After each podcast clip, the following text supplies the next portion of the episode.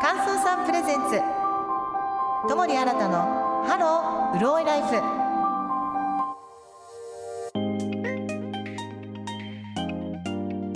こんばんはパーソナリティの友利新です。日頃から皆さんの肌トラブルに関する悩みを YouTube などで相談に乗っています。今回も私の横には BCL カンパニーから発売中のスキンケア商品のキャラクター乾燥さんがいます。こんばんは。お肌の乾燥に悩んでいます。乾燥もりこです。リスナーの皆さんともり先生お願いします。お願いします。この番組はポッドキャストと YouTube でも配信されていますのでぜひチェックしてください、リスナーの皆さん検索して私を見つけてね。えー、乾燥さん本当に乾燥してきましたね、そうですね。急に風も吹いちゃったりなんかして。本当に。あとそうだもう12月に入ったから、はい。クリスマスだしはい。やっぱちょっとメイクとかしたくなってきてはい。はい。え乾燥さんはそういうメイクとかスキンケアの情報って何で、あのゲットしてるんですか、私はですね、なんか情報をうん。いっぺんに見たいので、うん。美容雑誌とかうん、を見るようにしてます。ですよね。私もです、はいそんな乾燥さんに今日はねぴったりな素敵なゲストを今週もお迎えしております、はい。えー美容師マキア編集長清田恵美子さんです。よろしくお願いします。よろしくお願いします。よろしくお願いします。マキアの編集長の生態美子と申します。いや編集長ですよ。どうですか乾燥さんいろいろ聞きたいですね。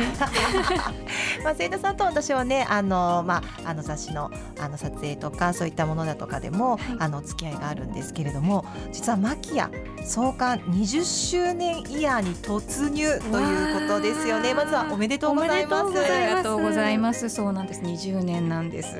いや私今でも覚えてるんですよ。あのちょうど私今医者に医師あのなって21年目なんですね。なのでそのちょうど研修医ではい。いろんなところにバタバタ行ってる時に、もう本当に駅の中吊りで「マキア創刊」ってもう可愛いキラキラキラっていうお花に囲まれたようなあの中吊りがあってあこんな素敵な雑誌が創刊されたんだわーって見てた雑誌がもう20年ですよ。わ感想さんどうですか？あわあ時代は流れるんですね。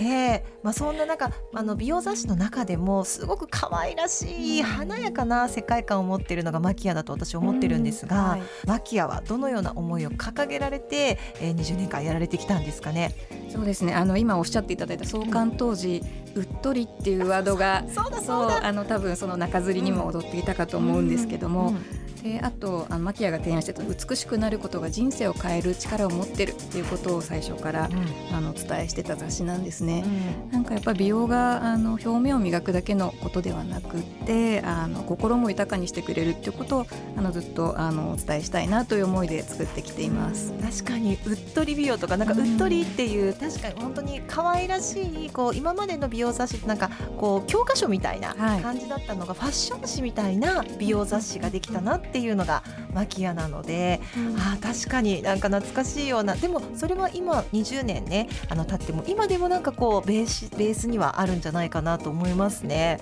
そうですね。やっぱり華やかだし、うん。あの心にもあの効くっていうふうによくうん読者の方にも言っていただけてます。でやっぱりこう20年間の中で美容って結構どんどんトレンドが変わったりとか変化していってると思うんですよ。まああのま、眉毛の、ね、形一つにとってもどんどん変わっていくじゃないですか。なので今はあの、ま、編集長っていう立場からどんなあの時代になったなって思われますか？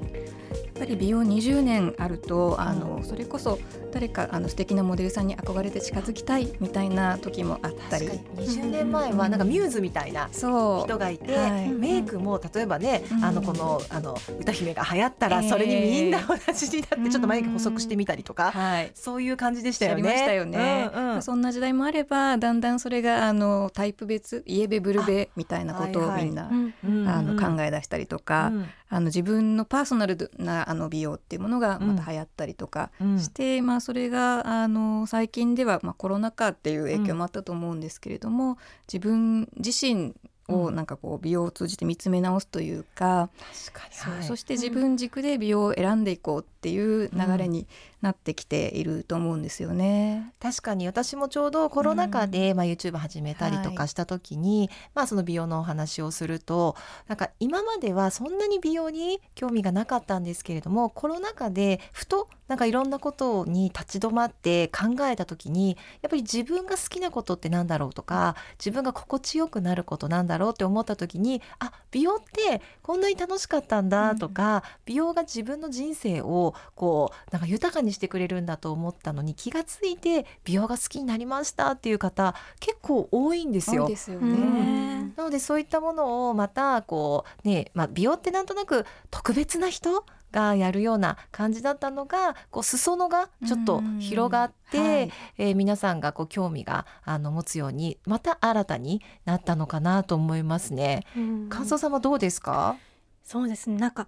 また今、うん、コロナが明けて、うん、開放的になったというか、いよいよまた顔を出す時代。そうですね。そうそれまではなんか隠してるから、まあ、近所だったら、まあ、気使わなくてもいいじゃないけど、なんか気抜いてた部分も多少あったと思うんですけど、またこっからどうやろうかなっていう時期なんじゃないかなって思います、そうです。なんか見つめ直して自分の好きなスキンケアのアイテムだったり、はい、自分が必要な、ね、アイテムを分かって、はい、であとまあ一回メイクもちょっともういいかなって思ってたけど、うん、やっぱりメイクって楽しいなってね思ってきたところでやっぱりどんどんとねちょっと必要なものが増えてきたなと思うんですけれども、現在発売中のマキア1月号はそんな2023年下半期のベストコスメを特集していますよね、うん、やっぱりこれも本当にあの大人気の企画だと思いますし私自身も関わらせてもらっていて毎回ねベスコスを選ぶのはもう大変っていうのはそのこうなんだあのアンケートを答えるのが大変じゃなくてすごくいいアイテムがたくさんあるのであどっちにしようかって悩む大変さがあるんですけれども。そんなこういろんな方から集まったものをやっぱり毎回毎回ねセレクトねもう一回するっていうのもとっても大変ですよね。そうですね、うん、やっぱりその下半期に出てきたものを全ての中から、うん、あのまあ、部門ごとにあの、賞を差し上げていくんですけれども、あのやっぱ美賢者の方々のその悩みの 悩んだ末の投票結果を見た時が一番こう私たちもワクワクするというか、今期何がね、受賞したんだろうっていうのを私たち自身も楽しみでもう票を開ける瞬間が、そうですよね、はい、私たちもなんか、あのもちろんそういうそのまああ選ぶね。あの審査員の方ともちろんお友達だったりするんですけど事前には聞かないんですよ。うん、ねねなんとかさんちょっとあのベスコスどれにするとかじゃなく終わった後にそういえば何にしたっていうふうなことをなんかわかんない。暗黙の了解なのか、やっぱりちょっと聞いちゃうとそっちのなんかなんかこう、ね、考えになんか流されちゃうところがあるので、あえて選んでる時には聞かないんですけれども終わってもアンケートが回収されてもちゃんと蓋が閉じられた 状態で聞くとと、うん、なんかもうすごくみんな集まってる時とすごく割れる時と、うん、やっぱりまあね面白いですね面白いんですよ。でえそそんなのありました？みたいなものに入れてたりあねこれはもう満場一致でしょうみたいなものになるのでこうアンケートを答えてるこうあの私たちこうセレクトしてる私たちでさえも読むのめちゃくちゃもう楽しいんですよ。ねしかも皆さんすごく熱いコメントがプロの目線でその受賞製品に熱いコメントを寄せてくださるんですけれども、うん、あこういう視点でこのここがやっぱりすごいのかっていうの改めてわかるので、うん、とっても一つ一つのコスメがまた輝いて見えるっていう。ね、はいはい、そうですよね。私も他の方のコメント見て、うん、あなるほどやっぱりいいんだって思ったりするのでね。感想さんも結構見たりしますか？ベスコス。そうですね。あのメイク商品はまたあの一から見直したいなと思ってるので、うん、特に目元とか。ああそうですよね、うんこうやっぱりベスコスってもちろん今年を代表するものでもあるしやっぱり気持ちみんながこういう気持ちにこのねトレンドを作ってきたんだなっていうのもわかるのでなんか本当に毎年毎年こう見るとあ今年はこんな風だったなと思うので、もしねまだあの見てない方はぜひ今発売の1月号あのマキア2023年下半期のベスコス見てみてください。で今ですねもちろんベスコスを見ることによってスキンケアのトレンドってでまあちょっとねなんとなくわかると思うんですけれどもまあ一言でね、うん、今のトレンドあの、まあ、セイタさんから見てこう一言で表すとどんな感じになりますか？やはりあの今のコスメってすごくあの確かな結果が出てしかもスピーディーに手応えがもらえるものが多いなというふうな印象で、うん、あのまあ、各社いろんな研究成果をつ注ぎ込んだ、はい、あの製品たちなので、うん、あのやっぱりスピーディーにあの実感が得られるっていうものが多くって、まあ、しかもそれがあの世の中に求められてるのかなという印象を受けますね。うんそうですね。私も、まあ、このお仕事して結構経ってますけれどもやっぱ年々コスメの進化が著しすぎて、うん、やっぱりコスメの発表会にあの伺うこと多いんですけれども本当に皮膚科の学会に行ってるかのような、まあ、スライドだったりとかもう研究の掘り下げだったりとかが素晴らしくてやっぱり日本のこの化粧品の技術の高さに毎回毎回やっぱり感動しますよね。そうですね。本当にいろんな知識をインプットするのがねもう楽しいっていう感じですよね。でそこがまたその大手のブランドさんがやってでそれがまたどんどんどんどんこう例えばドラッグストアに売ってるようなコスメにこう降りてきたりとかやっぱり裾野が本当にどんどん広がっていってさっきも言ったんですけれどもなんとなく美容ってこう、まあ、デパートで、えー、もう本当に美容が大好きな人がこうね、こぞっていくっていうイメージが今や美容っていうのがもう本当にスキンケアを私はあの歯磨きと一緒あの歯ブラシと一緒ですっていうような感じ。肌を健やかに保つのがスキンケアなので特別なことじゃない。例えば乾燥を抑えるとかもやっぱり肌の機能を正常にするものなのでやらないっていうのはやっぱりちょっとあんまりこう肌の健康にとっても良くないですよみたいなお話をするんですけれどもそういった意味ではやっぱり肌っていうもの自体を健康をどういうふうに守っていくかとかどういうふうに作ってくるかっていうものをなんかスキンケアがしっかりとやってくれてそれがちゃんと手応えが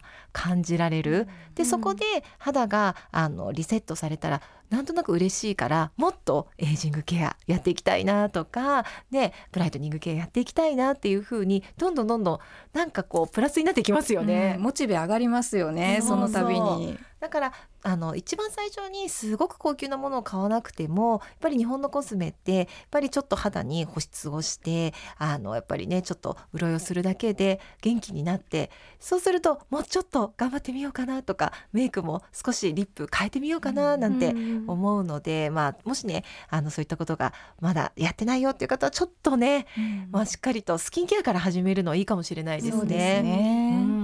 あとやっぱりこう季節によってもスキンケアって変えなきゃいけないじゃないですか。はい、なんとなくこうまあ春は春というか春夏はまあ美白で秋冬はこう保湿っていうのがだんだんねなんとなく私たちの中ではトレンドというか分かってはいるんですがやっぱりそういう季節にねよってさっきの下半期上半期でベスコスが変わるようにやっぱりスキンケアもね変えた方がいいですよね。はい、そうですよね、うん、やっぱり下半期っていうのはあのこう保湿系クリームだったりとかあとはそのスキンケアでも本当になんか潤い乾燥みたいなことが多くて、うん、今年も結構そういうまた原点に戻って保湿系、はい、もちろんね高機能のものもたくさんあるんですけど角質をより潤して表皮をきれいに見せましょうみたいなもの、はい、結構トレンドじゃなかったですかね、ね、はい。まさにおっしゃるような製品たくさん出てましたよね、うんうん、なんか保湿っていうと当たり前すぎてなんか今更みたいな感じですけれどもどんどんどんどんエイジングケアをしていきたいからこそこのベースの保湿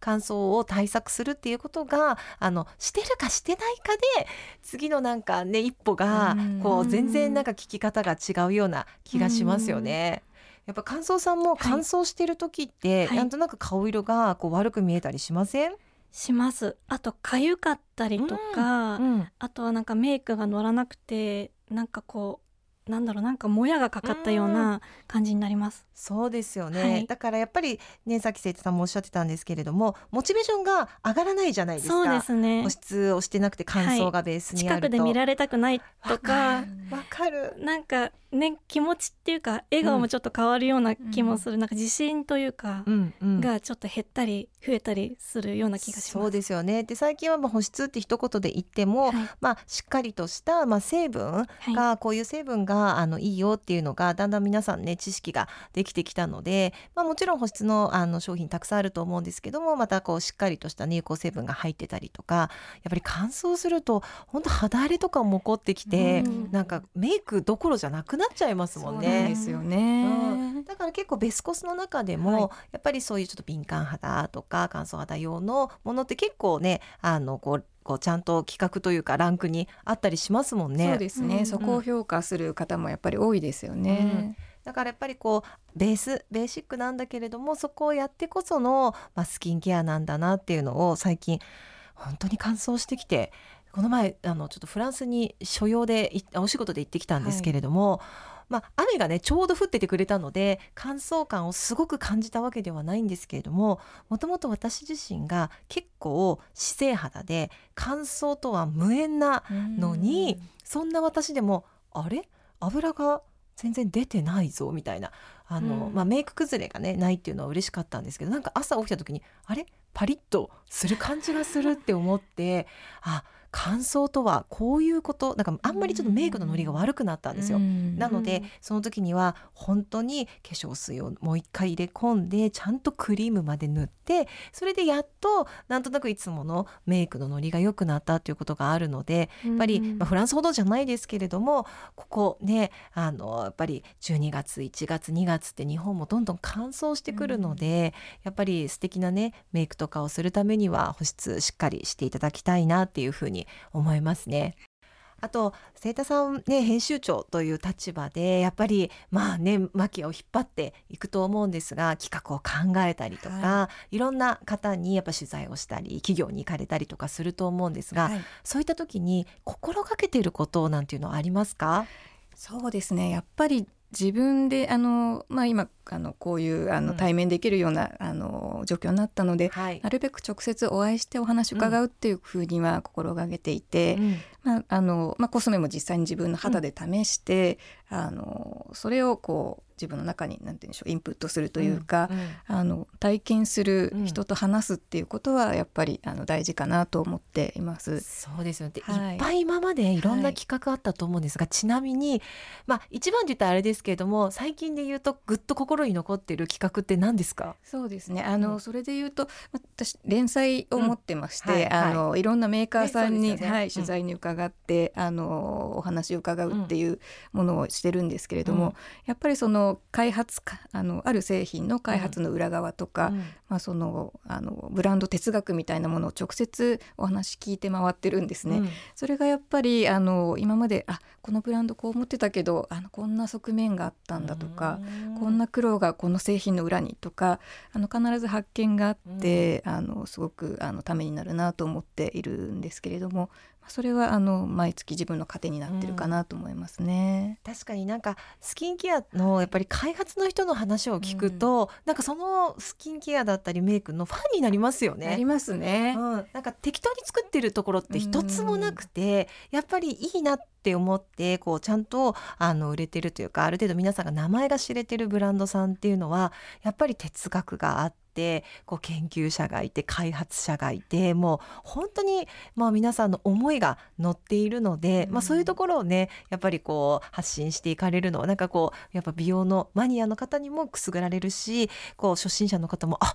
いろんな発見があるなと思うので、うん、私もあのページすごい好きなんですよ 個人的に。そうなんです。あの今ちょうどマキヤって、うん、あの明日の私をメイクするっていうスローガンを掲げて作ってるんですけど、はい、まさにそのあの連載でお話を伺うと、どの各社さんやっぱりその美容は何て言うんでしょうそのやっぱり人生を動かす力があって、うん、みんなを元気にするためにやってるんだっていう会社がすごく多いので、うん、やっぱりそういう話聞くとあのあ一緒にそういう発信をしていきましょうねっていう気持ちになりますね。ねなんとなく美容ってなんかちょっと上、浮ついたというかチャラついたようなイメージに聞こえるんですけどもやっぱり私も皮膚科医として見ているとやっぱりこう肌をきれいに見せたりとか肌の状態がいいっていうとやっぱり肌ってもう当たり前見えてる臓器なので、それがこう綺麗でいるこう健康でいることによってやっぱその人の笑顔が変わったりとかその人自身のなんか人生自体がなんか本当豊かになっていくなっていうのは思うので、そういう意味ではスキンケアってまあこうメイクとかコスメを全て含めて美容って人をね幸せにする、こうなんかものかなと私自身も思っております。それでは最後に、えー、聖田編集長の人生を潤すものを教えてください。はいあのちょっと美容と関係ないかもしれないんですけど、うん、私お酒と旅がやっぱり最高でございます。はい。ね先生お酒飲まれますか？だって沖縄出身ですから。やっぱり、はい、しかも私沖縄やっぱり大好きで、はい、先生のところの近くかな？あの石垣島に私宮古島なのでお隣ですね、はい、はい、隣ですね。はい。通ってます、海を見ながら飲むビールやっぱり最高ですねですね。やっぱりなんでしょうこうまあ、旅ってこう自分の心をこうな開放的にもするしなんか無無になれるっていうか、だってもう編集長ってものすごくやっぱり忙しいしいろんなねことが起こると思うので、まあ、沖縄の海を見ながら美味しいビールを飲んでこう癒されるのが、あのまあ、心を潤すものっていうことでしょうかね。はいはい、ありがとうございました。えー、今日はここまでですが、来週も、えー、牧谷編集長生態美子さんをお迎えして、お肌の悩みについてお話を伺っていきたいと思いますので、よろしくお願いします。えー、来週はトークアバウト公式 LINE で募集したリスナーの皆さんからの質問を紹介します。生田さん、今日はどうもありがとうございました。ありがとうございました。乾燥さんプレゼンツ、友利新のハローうるおいライフ。